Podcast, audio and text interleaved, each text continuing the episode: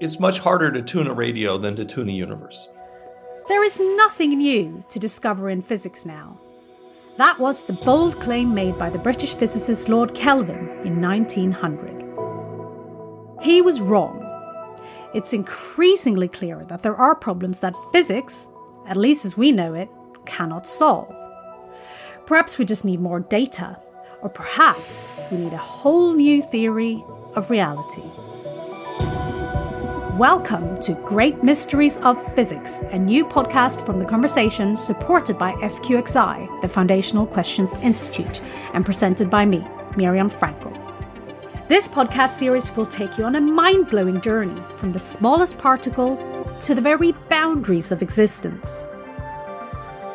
We'll reveal the greatest mysteries facing physics today and investigate the radical possible solutions.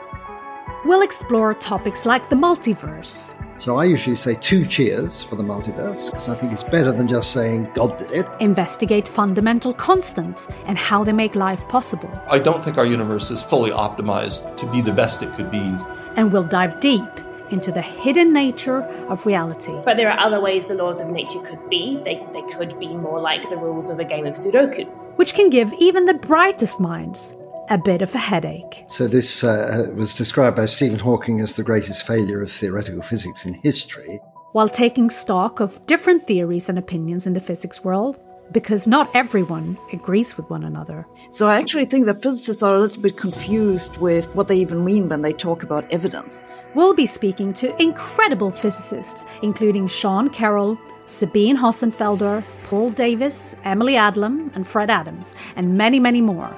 And we won't shy away from the existential questions such as the baffling role of consciousness in physics. The ability to make choices on the basis of information is crucially important and real.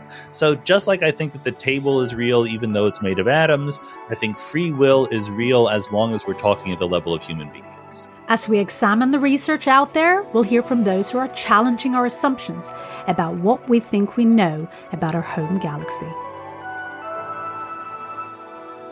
In six episodes, I'll be there to take you on a journey through the cosmos to decipher the great mysteries of physics.